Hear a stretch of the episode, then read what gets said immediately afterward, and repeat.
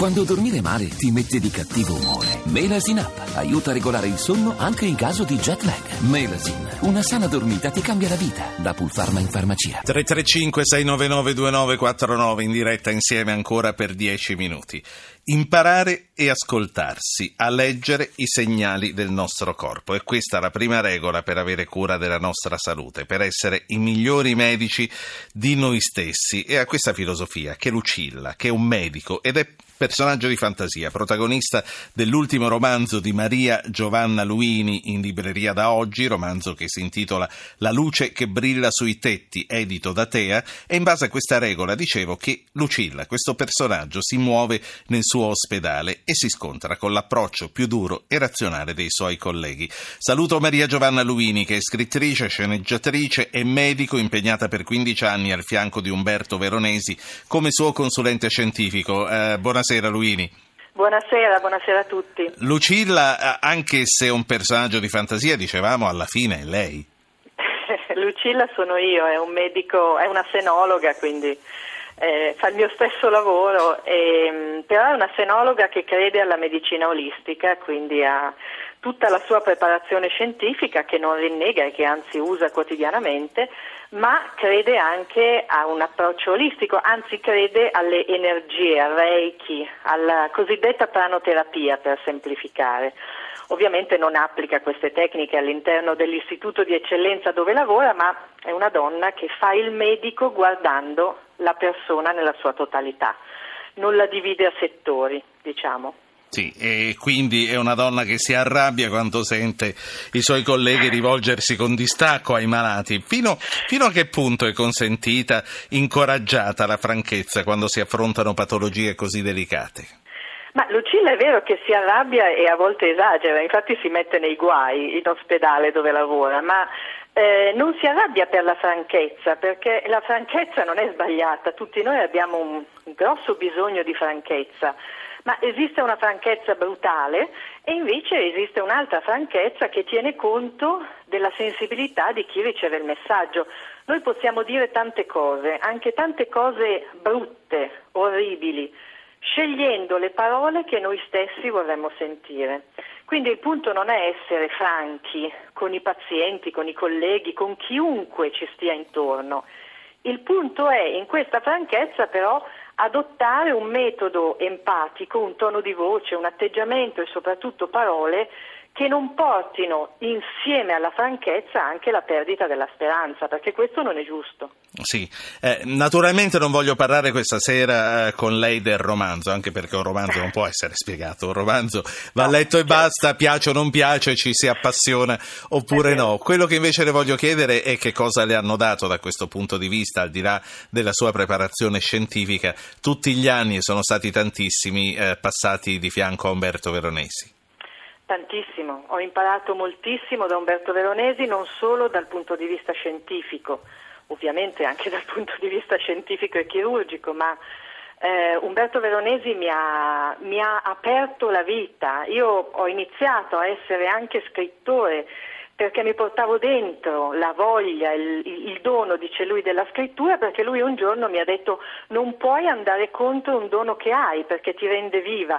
Umberto Veronesi mi ha insegnato anche che con le parole e con il comportamento noi possiamo guarire oppure fare stare peggio le persone. Questo è un grande insegnamento di Veronesi perché è un uomo molto attento alle parole e ai messaggi che queste parole portano. Quindi ho imparato sì. tra le altre cose anche questo. E come dicevamo, attenti anche ai messaggi che il nostro corpo, che il nostro essere ci dà. Come facciamo a, ad ascoltarci, a imparare a, a, leggere il nostro corpo, i nostri sentimenti e le nostre sensazioni? Quindi a, con un'espressione abusata a chiudere la stalla prima che i buoi scappino. Ma eh, è fondamentale essere rilassati nella conoscenza di sé ehm, se noi siamo ossessionati dal trovare qualche cosa che non va, in- inevitabilmente troveremo qualcosa che non va senza saperlo giudicare. Una conoscenza rilassata di ciò che siamo, una conoscenza rilassata del nostro corpo, ma anche di come reagiamo emotivamente agli eventi esterni, ci porterà a comprendere se qualche cosa è diverso.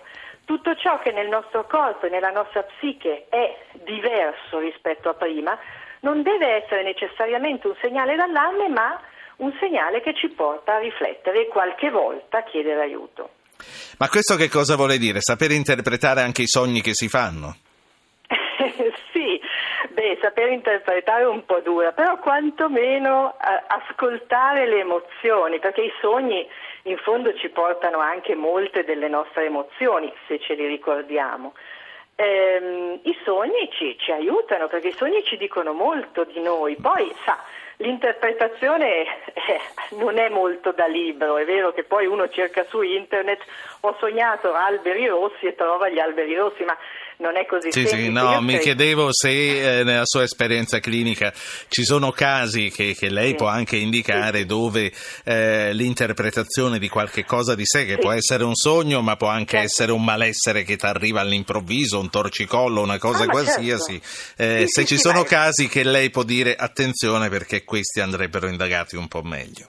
Ma guardi, io di solito do eh, molto ascolto a tutto, perfino a um, sensazioni tipo eh, guardi dottoressa, sento che la malattia è ritornata oppure sento che qualcosa non va. Non sto dicendo che quando noi sentiamo questo siamo malati, sto dicendo però che eh, di solito presto molta attenzione perché l'intuito di quelli che chiamo pazienti, anche se non mi piace il termine, eh, mi dice tantissimo. L'intuito, quel, quella cosa che è involontaria ma ineliminabile, no? quella cosa non razionale.